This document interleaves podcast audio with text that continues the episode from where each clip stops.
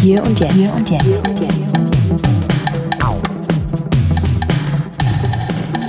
So, hier und jetzt mit äh, Hergen Wöbken. Hallo Hergen. Hallo. Vom Institut für Strategieentwicklung. IFSE, genau. IFSE.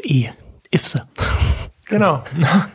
wenn man es wenn man's aussprechen möchte. Ja, äh, ihr habt äh, vor ein paar Tagen eine sehr interessante Studie rausgebracht über Berliner Startups, über die wir heute ein bisschen sprechen wollen. Ist ja auch durch die Presse gegangen, durch die Startup-Presse und auch äh, durch die traditionellen Medien. Ähm, lass uns da aber doch ähm, kurz zu eurem Hintergrund anfangen, was ihr beim Institut, vielleicht wie lange es euch gibt und, und was ihr, was ihr so macht, was euer Aufgabenspektrum ist. Das Institut gibt's jetzt seit 13 Jahren. 2003 gegründet an der Uni Wittenherdecke, wo ich Wirtschaft, Philosophie und Kulturreflexion studiert habe. Und ähm, mein Wunsch war, so eine Mischung zu haben zwischen Beratung und Forschung.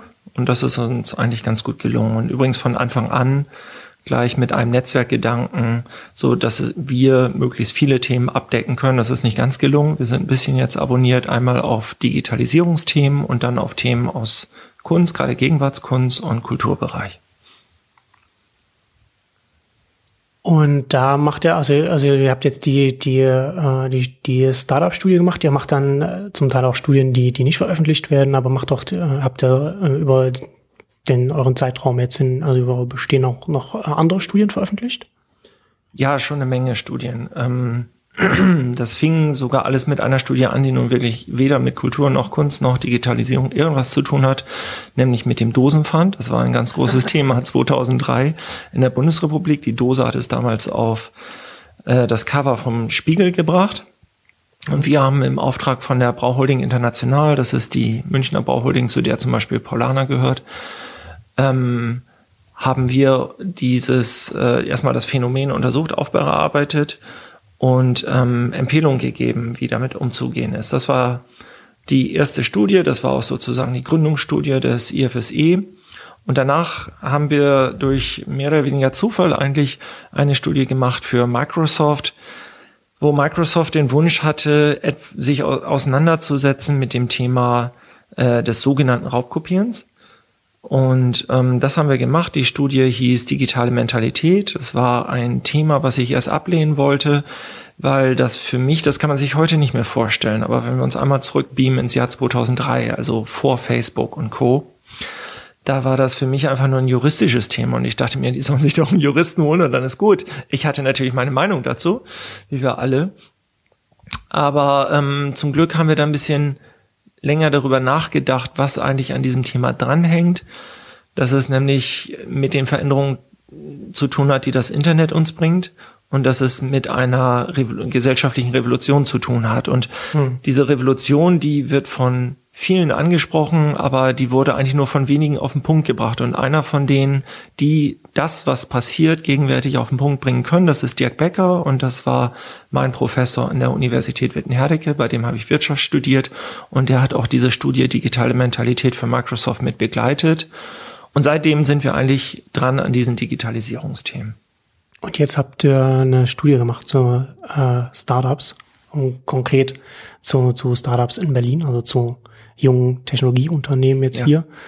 Ähm, du hast ja im Vorfeld hast du mir ja schon erzählt, dass du da auch äh, von, von, von dir, von, von persönlichen Hintergrund, dich, dich das auch interessiert hat, weil, weil, weil dich auch grundsätzlich so für Startups interessiert oder, oder für, für junge Unternehmen auch. Äh. Ganz viele Hintergründe, ähm, wenn man da anschließt, Gründung des IFSE, wir waren ja die ersten Jahre in Witten, sogar dann ziemlich erfolgreich, 2006, 2007 ähm, sind in den Jahren stark gewachsen und ähm, aber mir hat etwas gefehlt, nämlich eine in Berlin zu wohnen, was ich eigentlich schon 10, 15 Jahre vorher vorhatte und immer mhm. wieder aufgeschoben habe. Und auch stark aus persönlichen Gründen bin ich mit dem Institut nach Berlin gezogen.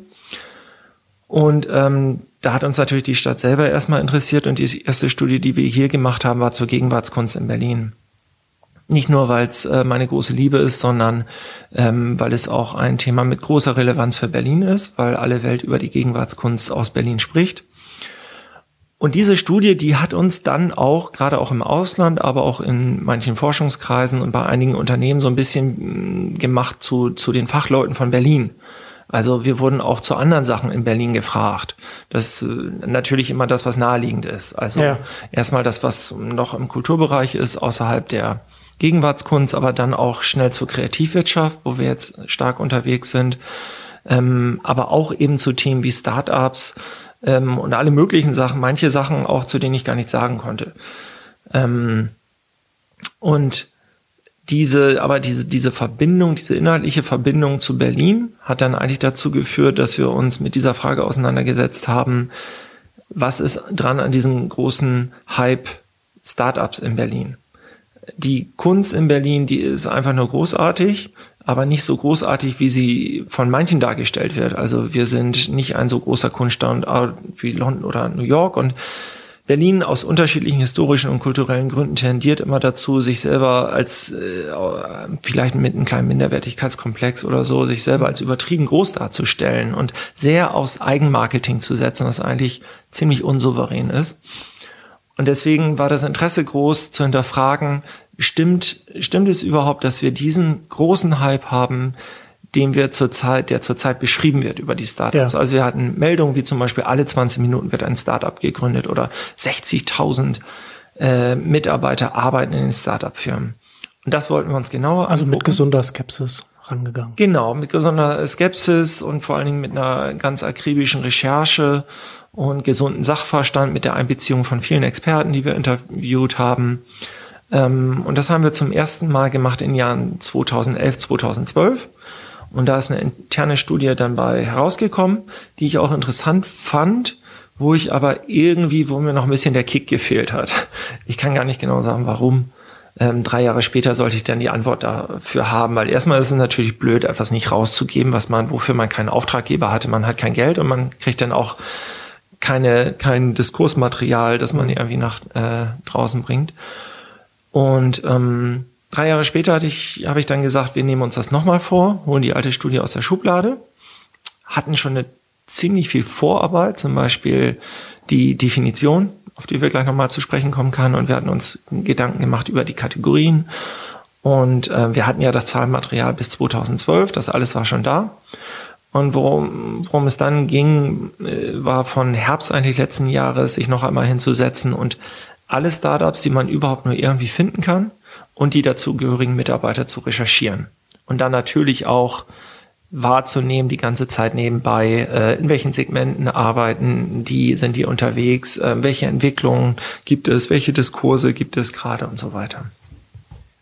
Habt ihr das als schwierig empfunden, na, so dass das, also du hast, ihr habt ja in der in der Studie auch auch viele Quellen genannt, wo ihr, wo ihr, wo ihr zusammen gesucht habt so Berliner Startups. So, also ich stelle, ich habe, ich habe das Gefühl, dass es da nicht, es gibt nicht so richtig so die, die eine Anlaufstelle, wo man sagen kann, okay, hier finden wir irgendwie eine, da haben wir eine Datenbank, wo wir 90 Prozent der, der Berliner Startups finden. Das gibt's ja wahrscheinlich nicht, oder? Nee, die gibt es nicht. Also wir hatten 2012 hatten wir Gründerszene und noch ein paar andere Versprengte, aber irgendwie ein Mitarbeiter meinte dann zu mir nach zwei Monaten, glaube ich, so, mit allen Unternehmen aus Gründerszene sind wir jetzt durch, haben das bereinigt, erledigt, getan und jetzt kommt die freie Feldforschung. Hm. Und das ging dann noch ein paar Monate weiter. Und ähm, dieses Mal äh, haben wir von Crunchbase profitiert wo man vieles findet. Das, das heißt, ist also auf jeden Fall eine sehr gute Recherchequelle. Also genau. nicht nur für Berliner Startups, sondern grundsätzlich für Technologieunternehmen. Vor allen Dingen insofern, als dass man erstmal weiß, wo man noch weiter gucken kann, ja. weil wir haben es natürlich nicht eins zu eins übernommen, sondern wir haben den Grundsatz, dass wir mindestens zwei, am liebsten drei voneinander unabhängige Quellen nehmen hm. und erst dann sozusagen eine Zahl festlegen. Na, also wie viele Startups es gibt und wie viele Mitarbeiter in diesen Startups sind. Aber Crunchbase war gut und dann haben wir einfach weiter recherchiert auf allen möglichen Portalen, Plattformen, die es so gibt, ähm, um dann irgendwann äh, zu merken, die Redundanz steigt an, man sieht immer wieder dieselben, es passiert nicht mehr viel Neues, um dann auch irgendwann zu sagen, wir werden höchstwahrscheinlich kein Unternehmen mehr finden, was mehr als fünf Mitarbeiter hat. Hm. Und wenn wir jetzt 20 Unternehmen nicht mehr finden, die unter fünf Mitarbeiter haben, dann lassen wir es mal dabei. Ja, genau. Irgendwann kann man dann ja dann noch, das ist ja dann irgendwann vernachlässigbar von, von, von der, von, von den Daten, die dann halt noch, dann noch mit einfließen. Okay, dann lass uns doch mal äh, ein bisschen konkreter werden. Ihr habt, du hast ja schon angesprochen.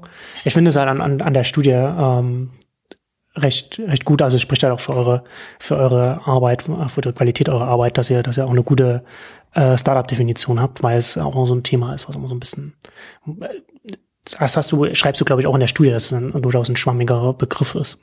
Startup, ne? Also ich, ich bin auch, ich bin auch äh, überrascht, dass es tatsächlich einen Verband gibt für, für Startups, weil ich nicht so richtig sehe, wie, wie, wie sinnvoll das sein kann. Also werden dann die Mitglieder dann rausgeschmissen, wenn sie dann zu alt sind oder wie weiß ich nicht. Also müsste man sich auch mal, äh, also äh, meine ich tatsächlich, meine ich tatsächlich ernsthaft. Ich weiß nicht, wie, wie, wie der Verband arbeitet, aber das ist, äh, das ist so eine, so eine Frage, die ich mir da mal gestellt habe. Aber jetzt so zur, zur Studie, also habt ihr, er sagt also fünf Jahre oder jünger, ne? also vom, vom Alter her.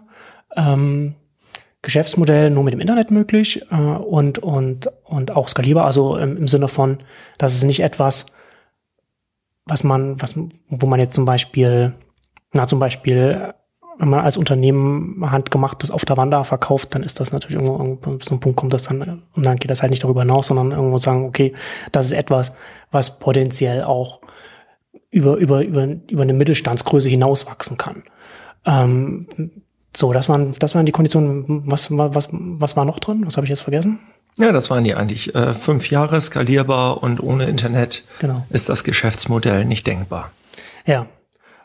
Und da seid ihr jetzt, und, und da kannst du vielleicht jetzt mal so, so ein paar so grobe Punkte sagen, was ihr da jetzt in, in der aktuellen Studie äh, herausgefunden habt. Sehr gern. Ähm, Erstmal, wenn ich jetzt zur Studie spreche, ich spreche jetzt, aber ähm, die Studie wurde maßgeblich erstellt von mir und anderen. Ähm, das war vor drei Jahren von David Stevenson, äh, Tobias Wolfanger und jetzt in den letzten Monaten waren es äh, Till Witzleben und Quincy Stumpner. Viele andere waren noch daran beteiligt, auch die, die wir interviewt haben, ähm, alle in der Studie genannt. Und ähm, das möchte ich nur dazu sagen. Ähm, es gibt viele Ergebnisse und wir haben eigentlich nur auch einen kleinen Teil davon jetzt in der Studie veröffentlicht. Ähm, erstmal haben wir angefangen mit dem, was du gerade gesagt hast. Wir haben eigentlich äh, nämlich eine Definition zu finden. Wir haben mit den, in den ersten Recherchen festgestellt, dass von den wenigsten, die über Startup schreiben, eine Definition vorgenommen wird das aber mit mhm. einer großen Sicherheit und manchmal auch lautstark gesagt wird, mit wie vielen Mitarbeitern welche Startups in Berlin ähm, unterwegs sind, ähm, wie viele Gründungen es gibt und so weiter, was eigentlich ja. gar nicht geht. Also man müsste ja erstmal sagen, worüber man überhaupt spricht.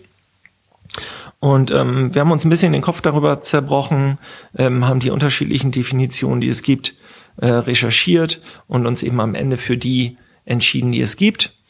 Ähm, ganz lapidar gesagt fängt das damit an, dass ich eben glaube, ähm, es kommt darauf an, die Unternehmen zu untersuchen, ähm, die auch tatsächlich scheitern können, die gerade in der Phase sind, wo sie sich selbst riskieren. Und deswegen lassen wir die Unternehmen, die ja auch noch erfolgreich am Markt sind, aber eben schon acht Jahre dabei sind, ähm, raus, weil man das Gefühl haben kann, dass es bei denen jetzt weniger wahrscheinlich ist, dass die morgen pleite sind. Und ähm, dann wissen wir eben auch aus der äh, Wirtschaftsliteratur, dass es unterschiedliche Ansprüche gibt, gerade in der Gründungsphase. Und dass die sich dann auch in der nächsten Phase, wo man etwas gesettelter ist, wieder ändert. So. Und mit dieser Definition haben wir dann eine Recherche begonnen. Ähm, in, im Internet, in Bibliotheken und ähm, haben auch früh angefangen, mit Leuten zu sprechen. Mhm, viele informelle Gespräche, weil auch ähm, ehemalige Kommilitonen zum Beispiel von mir jetzt in der Startup-Szene unterwegs sind. Das war sehr hilfreich. Und ähm, so sind dann, so sind auch die verschiedenen Themen dann äh, entstanden. Was wir natürlich zeigen wollten, ist, in welchen Bereichen ähm, also erstmal natürlich, wie viele Startups gibt es und wie viele Mitarbeiter, aber auch in welchen Bereichen sind die unterwegs. Und deswegen haben wir sechs verschiedene Kategorien gebildet. Können wir gleich gerne noch ein bisschen drauf eingehen. Ähm, was man dann sieht, ist, äh, wir sind am Anfang, also 2012, wo wir die erste Untersuchung gemacht haben, das ging ja bis 2007 zurück, fünf Jahreszeitraum, mhm. stark im E-Commerce-Bereich. Dürfen wir uns fragen, woran das wohl liegt? Ähm, es war extrem stark von den Samba-Unternehmen geprägt. Ähm, es ist heute noch stark von den Samba-Unternehmen geprägt, aber der Unterschied ist eben, dass es jetzt auf mehreren Schultern verteilt ist. Das ist ja eigentlich so eine, so eine finde ich schon, ne, auch zumindest für die Öffentlichkeit auch eine wesentliche Erkenntnis aus der Studie heraus. Ne? Das ist so das, das Gesamtsystem quasi, oder das, äh, na sagen wir so, die Berliner Startup-Welt so weit gewachsen ist, dass Rocket heute nicht mehr, natürlich immer noch Rocket Internet extrem groß, extrem wichtige äh, Startup-Fabrik, aber nicht mehr so Berlin als, als Ganzes so dominiert, wie, wie, wie das noch vor ein paar Jahren, also 2012 zum Beispiel, der Fall gewesen ist.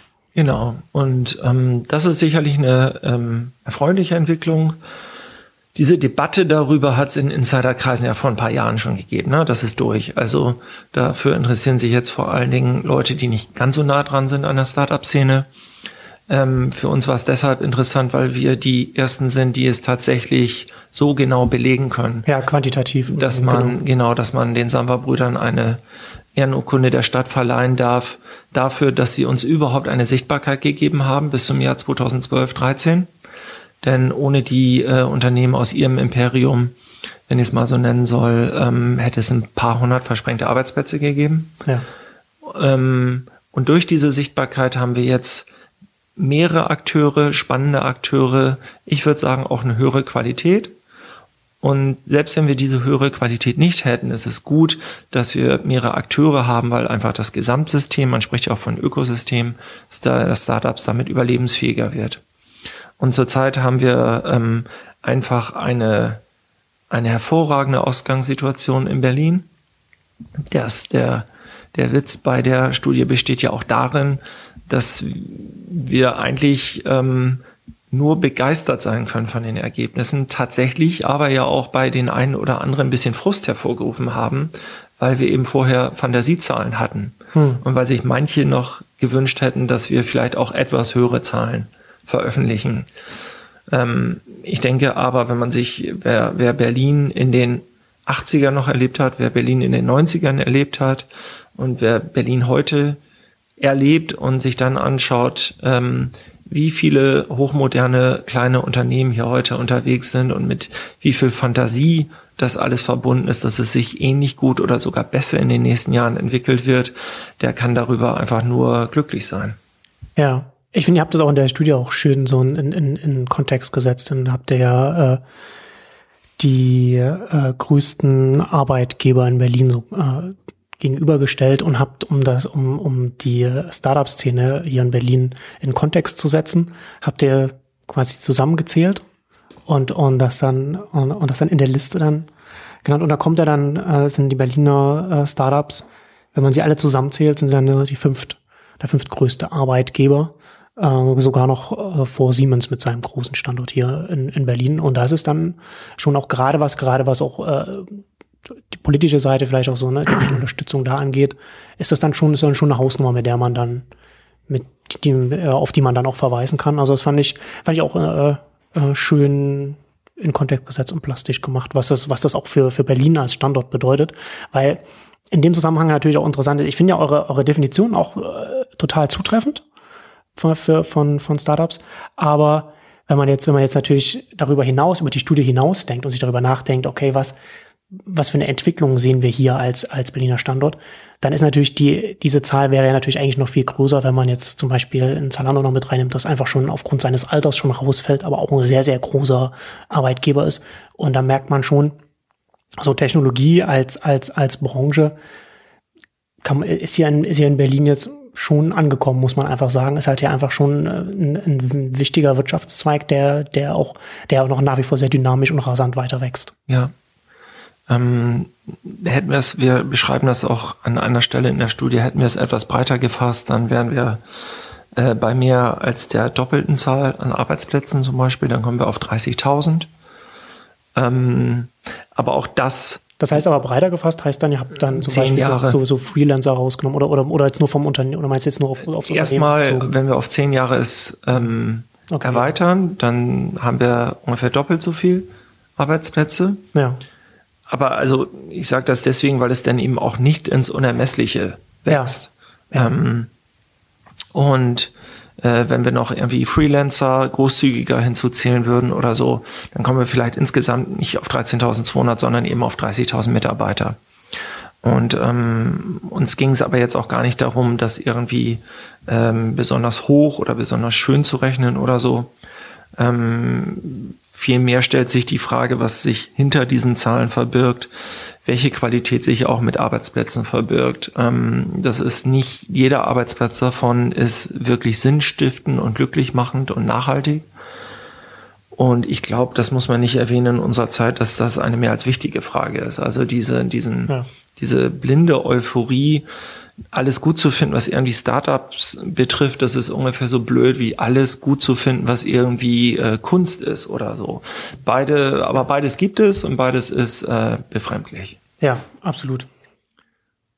Genau, das muss man dann das ist äh, schon dann, dann sinnvoll, das dann in, dann äh, differenziert zu betrachten. Aber ihr habt ja, du, du hast es ja ähm, im, im Vorgespräch auch schon gesagt, dass es ja durchaus auch ein bisschen schwierig war, dann auch festzustellen, wie viele Mitarbeiter hatten. Ne? Also weil natürlich auch Startups auch viel mit, mit Freelancern arbeiten. Und, und ich glaube, die Frage, die sich dann natürlich auch ganz, die auch schnell, vielleicht auch eine zynische Frage, die sich dann auch stellt, habt ihr dann bei den, bei den Arbeitsplätzen oder bei den Arbeitnehmern dann, bei den Zahlen, die ihr dann habt, auch geschaut, dass, dass ihr Praktikanten, Praktikantinnen rausrechnen könnt, soweit es geht, oder, ne? weil das natürlich auch immer so, so ein wichtiges, leider so ein wichtiges Thema auch äh, bei, bei Genau, soweit es geht. Also wir haben, sind sogar so weit gegangen, dass wir, soweit es geht, Vollzeit-Äquivalente ja. angeben.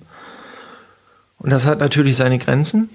Ähm, weil Startups eben kein, keine öffentlich geführten Unternehmen sind, die, genau, die entsprechend Zahlen veröffentlichen müssen. Ähm, aber es ist eben auch so, dass man es auf der anderen Seite gibt es viele Möglichkeiten, das auch zu überprüfen und zu, gegenzuchecken.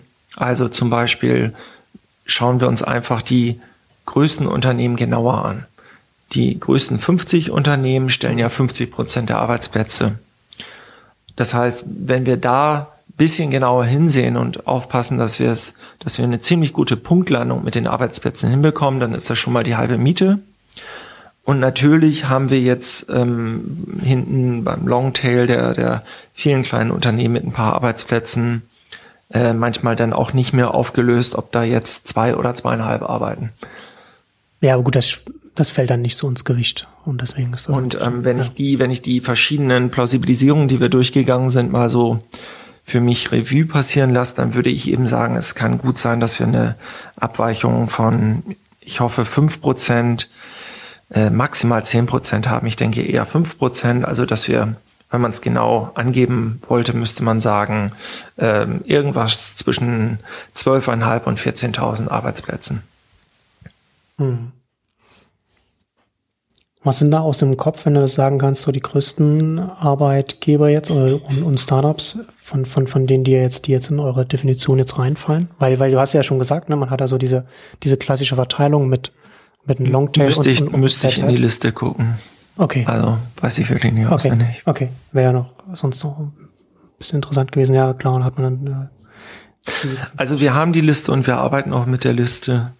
Ähm, wir werden sie nur nie öffentlich herausgeben, weil mhm. man sich sofort drüber streiten würde, ja, ob man der eine drei oder drei Arbeitsplätze mehr oder weniger hat. Aber wir können mit der Liste auch sehr gut äh, jetzt gucken, wie weitere Entwicklungen sind, ähm, wo es Nischen gibt, ähm, für Investoren zum Beispiel, ja. aber auch für Gründer ähm, und solche Dinge. Du hattest es ja auch vorhin auch schon angesprochen, ne? wenn du es auch schon sagst, so Entwicklungen, das ist ja auch interessant, weil ihr habt ja 2012 eine interne Studie gemacht, mhm. habt ihr da schon die Datenpunkte gehabt und jetzt 2016 und da kann man ja jetzt schon auch zumindest zwischen diesen zwei Zeitpunkten dann auch eine äh, Entwicklung auch, auch sehen. Und du hast ja schon gesagt, natürlich jetzt natürlich viel mehr, viel, viel mehr, viel mehr Arbeitsplätze, viel mehr Unternehmen. Es passiert einfach viel mehr, aber neben dem, was, was, was, was kann man noch sagen, was sich verändert hat? Ähm, was wir, was ich schon eben ausgeführt hatte, ähm, die Qualität. Wir haben heute ja mehr Arbeitsplätze im sogenannten Bereich Software as a Service. Ähm, also man kann sagen, dass wir techlastiger geworden sind in Berlin. Ähm, das ist, das denke ich, ist total gut. Ähm, und das zeigt auch so ein bisschen, dass sich Berlin äh, wegentwickelt hat von den beiden Seiten, die es davor hatte, nämlich auf der einen Seite E-Commerce und auf der anderen Seite wir machen Websites. Ja. Ähm, ich hatte versucht, ein bisschen im Vorwort auch nachzuvollziehen, die, äh, wie die Berliner Entwicklung überhaupt war. Ähm, denn das Gründungsjahr von all dem, worüber wir jetzt sprechen, das würde ich bei im Jahr 1999 verorten, wo äh, eben zwei Dinge passiert sind. Äh, auf der einen Seite äh, haben die Samba-Brüder sich in Berlin niedergelassen und ihr erstes Unternehmen gegründet. Und auf der anderen Seite gab es zum ersten Mal öffentlich wahrnehmbar eine kleine, ganz kleine Szene damals, ähm, die sich mit Gründungen beschäftigt hat. Es gab den Gründungssommer. Mm, da habe ich mit, ich was von mitbekommen, weil ich damals im Sommer ein Praktikum äh, hier in Berlin gemacht habe bei Shorts and Friends. Und ähm, dann danach kam dann die große Krise und da war alles wieder weg. Aber in diesem Jahr 1999 ähm, war sozusagen so ein bisschen ähm, ja wie, wie so, ein, so eine Atmosphäre in der Luft. Äh, hier passiert was. Ähm, das war damals von der Icona AG veranstaltet ein Gründersommer, ähm, äh, über den dann auch geschrieben wurde. Wenn man das, wenn man sich das heute anguckt, das wurde von Kai Biermann beschrieben, den man auch jetzt gut in der Szene kennt. Ähm, das neue Konzept, das sich Incubator nennt, also noch in Anführungszeichen mhm. geschrieben. Und ähm, in den zehn Jahren hat sich dann ganz viel entwickelt. Es gibt aber weiterhin diese beiden Seiten in Berlin. Auf der einen Seite, die ich mal nennen würde, ähm, die äh, digitale Bohem, die ähm, sehr profitiert von den äh, niedrigen äh, Lebenshaltungskosten in Berlin, die einen ganz großen Freiheits- und Selbstbestimmungsdrang hat. Ähm, das heißt also, dass die sich eher wenig zusammenschließen, für sich alleine arbeiten. Also man kennt sich, aber jeder macht so sein Ding, irgendwie seine kleinen Projekte. Ähm, und auf der anderen Seite so ein bisschen wie von außen irgendwie eingeflogen dann ähm, diese fast schon konzernähnlichen Strukturen der Samwer-Brüder und ähm, das, das ist etwas, was heute noch besteht. Man muss dazu positiv sagen, das hat auch einer unserer Interviewpartner gesagt, ähm, der Chef von Early Bird. Ähm, es gibt eine Durchlässigkeit zwischen diesen Szenen, die wir zwar, also die wir manchmal hier in Berlin gar nicht spüren, die aber im Vergleich ja. zu anderen Standorten ziemlich hoch ist. Also mhm. es ist in Berlin möglich, von dem einen Bereich in den anderen zu switchen leichter als in München und viel leichter als in New York oder London. Mhm. Das ist auf jeden Fall da, aber es besteht immer noch ähm, die, dieses Spannungsverhältnis, und ich glaube, das muss man gar nicht auflösen, aber ich glaube, das, das, zu adressieren und sich zu fragen, wie man das fruchtbar lösen kann, das ist, ganz, das ist eine gute Aufgabe für uns alle. Ja, ja. Ähm, ich weiß nicht, inwiefern ihr euch das auch angeschaut habt, aber es ist natürlich auch so, dass jetzt gar auch, auch Startups große wie, wie, wie, wie kleiner sich meistens von Zalando, aber äh, das, das geht ja auch durch, durch die Bank. Da ist es natürlich auch viele, äh, zum Großteil auch die auch Mitarbeiter, gerade was auch was Richtung Entwickler geht, wo es halt auch um, um Talent geht, dann sind es dann, dann sind es auch Leute, die aus dem Ausland herkommen, was natürlich auch, ne, auch gerade auch für für äh, Startups hier in Berlin natürlich auch von von Vorteil ist, dass man natürlich auch in einer, in einer Stadt wohnt, in der Leute auch gerne wohnen wollen, der es auch herkommen wollen. Und also ich höre ich höre es zum Beispiel auch aus dem im Onlinehandel höre ich jetzt auch ähm, ganz oft, dass, dass Händler, äh, Online-Händler ganz oft darüber nachdenken, ein Büro in Berlin aufzumachen, weil es sehr viel leichter ist, dass man dann Leute bekommt, die dann für, für einen arbeiten. Das ist halt auch so eine, so eine Entwicklung. Und dann natürlich auch, wenn man jetzt, keine Ahnung, in Mannheim oder in Bielefeld oder oder also ohne, ohne was über die über die, die die Orte zu sagen, aber wenn man wenn man da sitzt, dann ist es schwer, da einen schwedischen Entwickler dann dahin zu bekommen. Aber, genau. aber wenn man jetzt hier in Berlin, ist es natürlich dann nochmal noch mal ein ganz anderer Fall. Also halt auch nochmal so eine, so, so, so eine so der Ballungsraum Berlin so eine so eine Magnet, so eine Anziehungskraft. Es greift irgendwann eine Eigendynamik. Also ja. irgendwann sind Leute da, weil die anderen Leute da sind. Genau dasselbe Phänomen haben wir in der Gegenwartskunst. Und das ähm, hat manchmal gar keinen kausalen Zusammenhang, warum das so entstanden ist. Man kann sich dann verschiedene Herleitungen aussuchen, ob das nun einen geschichtlichen Hintergrund hat, bestimmt, ob es die niedrigen Lebenshaltungskosten sind, bestimmt, ob es das Berghain ist, ob es EasyJet ist. Das Berghain hilft auf jeden Fall. Ja, das Berghain hilft auf jeden Fall, ja. Aber ähm, es gibt nicht die, die eine Erklärung dafür, warum das so ist. Es ist so, dafür kann man dankbar sein. Und dann kann man eigentlich nur versuchen, das so gut wie möglich zu pflegen. Das heißt manchmal auch es ein bisschen in Ruhe zu lassen. Ja. Auch schön gesagt. Ja, ich finde es auch finde interessant, dass da, dass da so, ein, dass er in eurer Studie auch so ein paar, paar Klischees habt ihr den Kanal über, über Rocket Summer haben wir ja vorhin schon gesprochen und, und du hast, und das andere natürlich auch, dass er immer noch auch sehr stark, ähm, man von außen das Gefühl hat, ja, äh, vor allem, vor allem E-Commerce, wird gemacht und so was. Und, und äh, du ja tatsächlich gesagt hast jetzt so, das hat sich von der Aufteilung her bei den Startups hat es sich verschoben Richtung Service, du hast ja vorhin schon gesagt, so Software as a Service, also Richtung auch, auch Technologie. Ne, also äh, was ja auch ganz viele, ihr habt ja unter Services habt ihr ja relativ viel zusammengefasst, wo man, wo man vielleicht einmal sagt, das, das ist einfach Technologie oder, oder technologiebasierte Dienstleistungen oder wie auch immer das dann, ja. das zusammenfasst. Genau. Ähm Wir hatten die, ähm, wo du das jetzt gerade sagst, mit, äh, mit Entwicklung nochmal und auch unserer Wahrnehmung von Berlin international. Mhm. Ähm, der Hype wird stark wahrgenommen. Es ist sehr interessant, dass dann nur die wenigsten Näheres darüber wissen, sondern die Start-up-Szene, ähnlich wie andere Szenen, Kreativwirtschaft oder Kulturszene, ähm, immer am meisten weiß über die Akteure, mit denen sie jeden Tag zu tun haben und den Rest eben auch nur vom Hörensagen kennen. Ja, klar. Und sich auch nicht die Mühe machen, das genauer anzugucken, genauer zu lesen, genauer zu Ist auch total ziehen. naheliegend. Ne? Dass total naheliegend. Nicht außerhalb der Branche auskommt, hat man gar keine Zeit, wenn man im Startup arbeitet. Nur es gibt das Gefühl, ja. das alles zu wissen. Ja. Also, ähm, wenn ich jetzt einen anderen Bereich nimmt, ein ein Galerist, der auch nicht wissen kann, wie viele Galerien es in Deutschland gibt, der hat irgendwie das Gefühl, dass er besser mitreden kann und legt seine Hand dafür ins Feuer, dass es 5000 Galerien in Deutschland gibt, gibt aber tatsächlich nur 700. Also dieses Phänomen meine ich, ähm, das gibt's in allen möglichen Szenen, das haben wir auch in der Startup-Szene gefunden. Ähm, und das steht einem manchmal in, in, im Wege, äh, wenn man über zukünftige Entwicklung nachdenken möchte. Ähm, und das steht dann auch im Wege, wenn man mal ein bisschen von seiner Marketing-Denke wegkommen möchte und sich einfach fragt, womit haben wir es denn wirklich zu tun?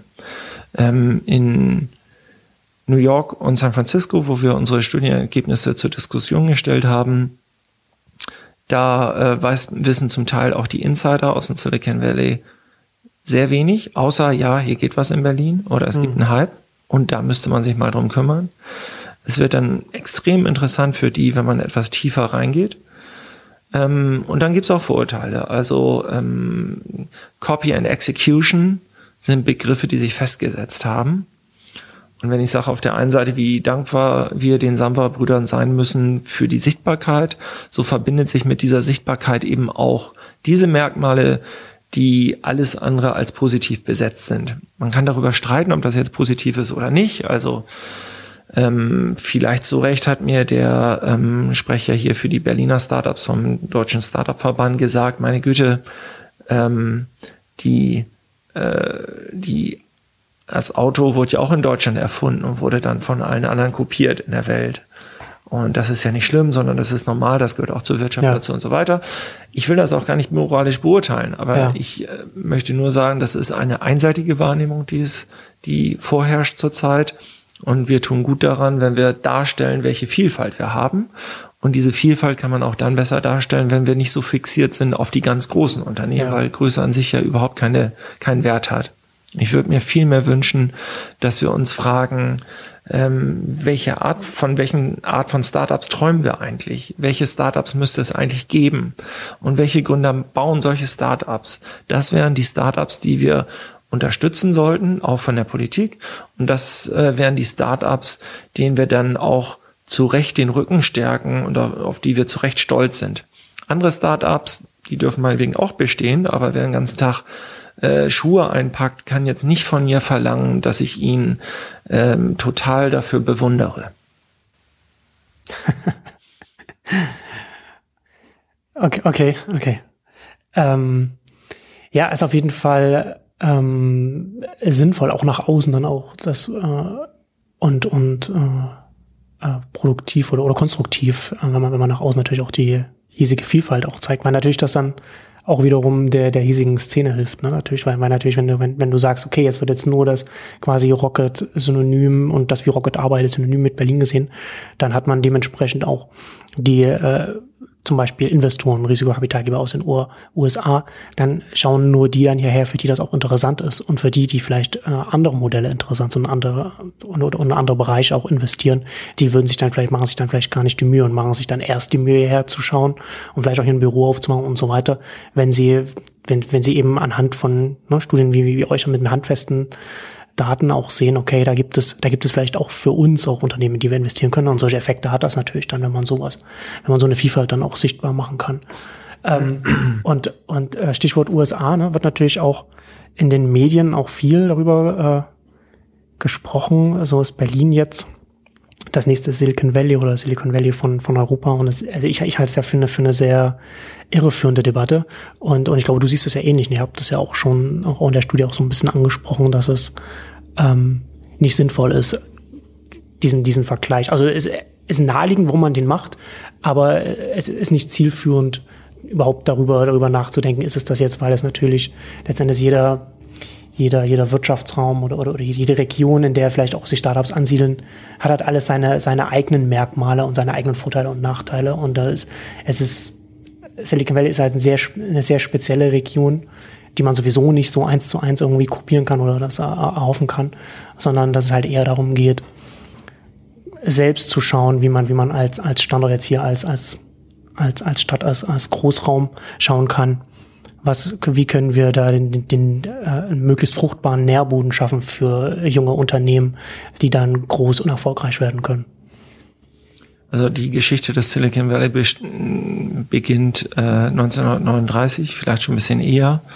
Und es gab seitdem Meilensteine, ähm, die wir überhaupt nicht mehr nachholen können und ähm, wo sich auch die Frage stellt, warum sollten wir es tun? Ähm, dadurch, dass eben schon als das Internet von dort aus dann in die Welt startete ähm, und als ich, als wir diese, diese Entwicklung in den 90er Jahren erlebt haben, dort, da war eben schon so viel Substanz im Silicon Valley, dass sich das noch dort verstärkt hat. Und äh, manche Firmen sind jetzt so groß, dass sie uneinholbar sind. Also die, die großen fünf als Stichwort. Ähm, was damit passiert, müssen wir, ist ein anderes Thema. Auf jeden Fall heißt es für Berlin, ähm, dass man sich auf eigene Stärken besinnt, dass man eigene Schwerpunkte setzt. Das heißt für uns alle in Deutschland und in Europa, dass wir ähm, nicht gegeneinander, sondern miteinander arbeiten. Aber das ist auch das, was ich eben vielleicht ein bisschen überspitzt und sarkastisch äh, mit den ähm, Schuhe einpacken beschrieben habe. Ähm, wir denken zu sehr noch in ähm, immer mehr, immer mehr Konsum, äh, um Arbeitsplätze äh, zu haben. Wir denken zu wenig darüber nach, äh, wie schaffen wir ähm, Modelle, die uns glücklich machen, wo wir ähm, sogenannte Work-Life-Balance hinbekommen. Ich halte das für eine Farce ähnlich, also was, was dort in Startups heute verhandelt wird. Also da steht ein Kicker rum, aber die Ausbeutungsbedingungen gleichen eigentlich eher den Ausbeutungsbedingungen, die ich noch erlebt habe in äh, Strategieberatung und Investmentbanken der 90er Jahre. Mhm. Und ähm, ich bin jetzt 43, ich habe den ganzen Kram irgendwie kennenlernen dürfen. Ähm, ich habe schon den einen oder anderen lieben Menschen verloren und ich finde es aus persönlichen Gründen und aus den gesellschaftlichen Gründen, also den Herausforderungen unserer Zeit, überhaupt nicht mehr für angemessen, so blind damit umzugehen, wie wir es bisher tun. Also ich finde, mit dieser großen Internetrevolution, von der wir alle noch nicht wissen, wohin sie uns führen wird, sollten wir uns vielmehr die Frage stellen, was wollen wir eigentlich wirklich? Und das betrifft die kostbare Lebenszeit, die wir hier auf Erden haben. Und wir sollten viel befremdeter als bisher darauf reagieren, wenn uns Leute einfach was von großen Zahlen und starkem Wachstum erzählen und einfach blind geklatscht wird und nicht hinterfragt wird, ja, welche Arbeitsplätze denn? Und wie glücklich sind denn eure Mitarbeiter? Und wie toll und notwendig ist denn euer Produkt, was ihr in die Welt bringt? Ähm, da kommt man ganz schnell dann vom Thema ab. Aber ich möchte es andeuten, worum es mir geht. Und das heißt überhaupt nicht, dass ich dagegen bin, ähm, irgendwie über Innovation nachzudenken. Das heißt das Gegenteil. Ich möchte mehr Innovation. Äh, und aber intelligente, menschliche Innovation. Ähm, und ich möchte, dass wir darüber nachdenken, wie wir durch äh, technische Lösungen ein soziales Miteinander hinbekommen, wie wir durch technische Lösungen große äh, Krisen und Herausforderungen der Gesellschaft im Augenblick lösen können. Wir haben das jetzt ein bisschen erlebt, wozu Technik imstande ist, wenn wir zum Beispiel hören, dass es, ähm, dass sich Entwickler ganz schnell hingesetzt haben, um irgendwelche Apps für äh, sogenannte Flüchtlinge zu programmieren, um denen zu helfen, wie sich Menschen auf Demonstrationen organisieren oder aber auch Hilfe organisieren über soziale Medien. Das ist, glaube ich, ein toller Anfang. Und in diese Richtung sollten wir eben auch in Startups denken, weil wir immerhin unsere Lebensarbeitszeit ja dort verbringen, in diesen Unternehmen. Denn diese Unternehmen, die werden, wenn sie sich weiterhin so gut entwickeln, ja im Jahr 2030 äh, die vielleicht die Mehrheit der Mitarbeiter in Berlin stellen. Hm. Ja, das ist äh, ein interessanter Ausblick auf jeden Fall. Ja, ähm, das, also da, das ist tatsächlich auch so ein, ich finde es auch interessant, dass es natürlich, so du hast diesen, diesen Weltverbesserungswillen äh, hast du ja sehr stark in den USA, gerade im Silicon Valley, ne? also im Guten wie im Schlechten, wo sich, wo sich, äh, wo sich der, der Kapitalismus und der Hippie äh, mit, mit, mit, mit zueinander, zueinander gefunden haben quasi. Und da ähm, äh, Unternehmen entstehen, die, die, die jetzt, die, wo man auch klar auch ein Mindset dahinter sieht, was man, was man, was man hierzulande auch äh, in, in, in zum Teil in der Kundenszene jetzt nicht so äh, oft oft äh, äh, sieht. Und äh, ich finde ich finde es interessant, weil es, weil es natürlich nicht heißt, dass man, was, was du jetzt sagst, dass man dann auch als, als Unternehmen darüber nachdenkt, ne, sind, sind meine oder, oder als Unternehmer darüber nachdenkt, sind meine Mitarbeiter glücklich oder was mache ich mit meinem Produkt, was will ich, was will ich in der Welt überhaupt erreichen. Das heißt ja nicht automatisch, dass man dann als, dass man dann als Unternehmen selbst nicht erfolgreich ist. Man kann dann ja trotzdem dann entsprechend auch wirtschaftlich trotzdem erfolgreich sein. Also das eine schließt das, das eine schließt das andere ja auch nicht aus. Eben, also das beweisen viele großartige Unternehmer. Ich würde sagen, dass sogar der ganze Standort Deutschland dafür steht. Wenn wir mal nicht nur den Blick auf die großen DAX-Unternehmen und paar große Familienunternehmen richten, sondern auf den breiten Mittelstand. Ich kenne so viele Mittelständler, für die wir selber arbeiten oder die ich vom Familienunternehmerkongress an unserer Uni kenne, die sich ganz, ganz, ganz viel Gedanken genau darüber machen. An erster Stelle. Das Wirtschaftliche ist immer Nebenbedingung. Die Zahlen müssen immer stimmen, natürlich. Ähm, sonst hätte man auch äh, eine große Sorge oder ein großes Problem. Aber es geht eigentlich um anderes. Also es geht um die Liebe zum Produkt, es geht um die Verbundenheit zu einer Branche, es geht ähm, dafür darum, ähm, Arbeitsplätze zu schaffen, äh, diese auch zu halten. Da reißen sich manche Familienunternehmer wirklich ein Bein für aus. Ähm, und der Punkt ist jetzt der bei den Startups, dass ich, dass es mir völlig fern liegt, moralische Ansprüche zu stellen. Ich bin ja ähm, Systemtheoretiker und habe das bei Dirk Becker gelernt, ähm, von rauf und runter eigentlich. Ähm, und spätestens seitdem ähm, stelle ich keine moralischen Ansprüche. Ich stelle nur Ansprüche an Reflexion. Und das befremdet mich. Also wenn mir jemand erzählt, dass er etwas in meinen Augen jetzt be beurteilt Sinnloses macht und er das gut findet, fein, super, herzlichen Glückwunsch, das ist toll. Also ich bin da so, so, äh, so liberal, wie es eben nur möglich ist. Ähm, aber was mich befremdet ist, dass diese Frage nach dem Sinn überhaupt nicht gestellt wird. Hm. Also dass sozusagen das einfach nur so durchgeht, dass es äh, klar ist für alle, ah ja, wir brauchen immer mehr, mehr, mehr von allen, wir brauchen mehr Unternehmen, mehr Konsum ähm, und dass diese Frage nicht gestellt wird, das ist eigentlich ein Problem. Und genau da sollte Politik einhaken, weil die doch sozusagen auch das, das steuernde Element hat und hier eigentlich, wenn sie schon selber nicht vorgibt, aus einem eigenen Wertesystem heraus vorgibt, wohin es geht, dann zumindestens eine moderierende Position einnimmt und mhm. diese Frage einbringt.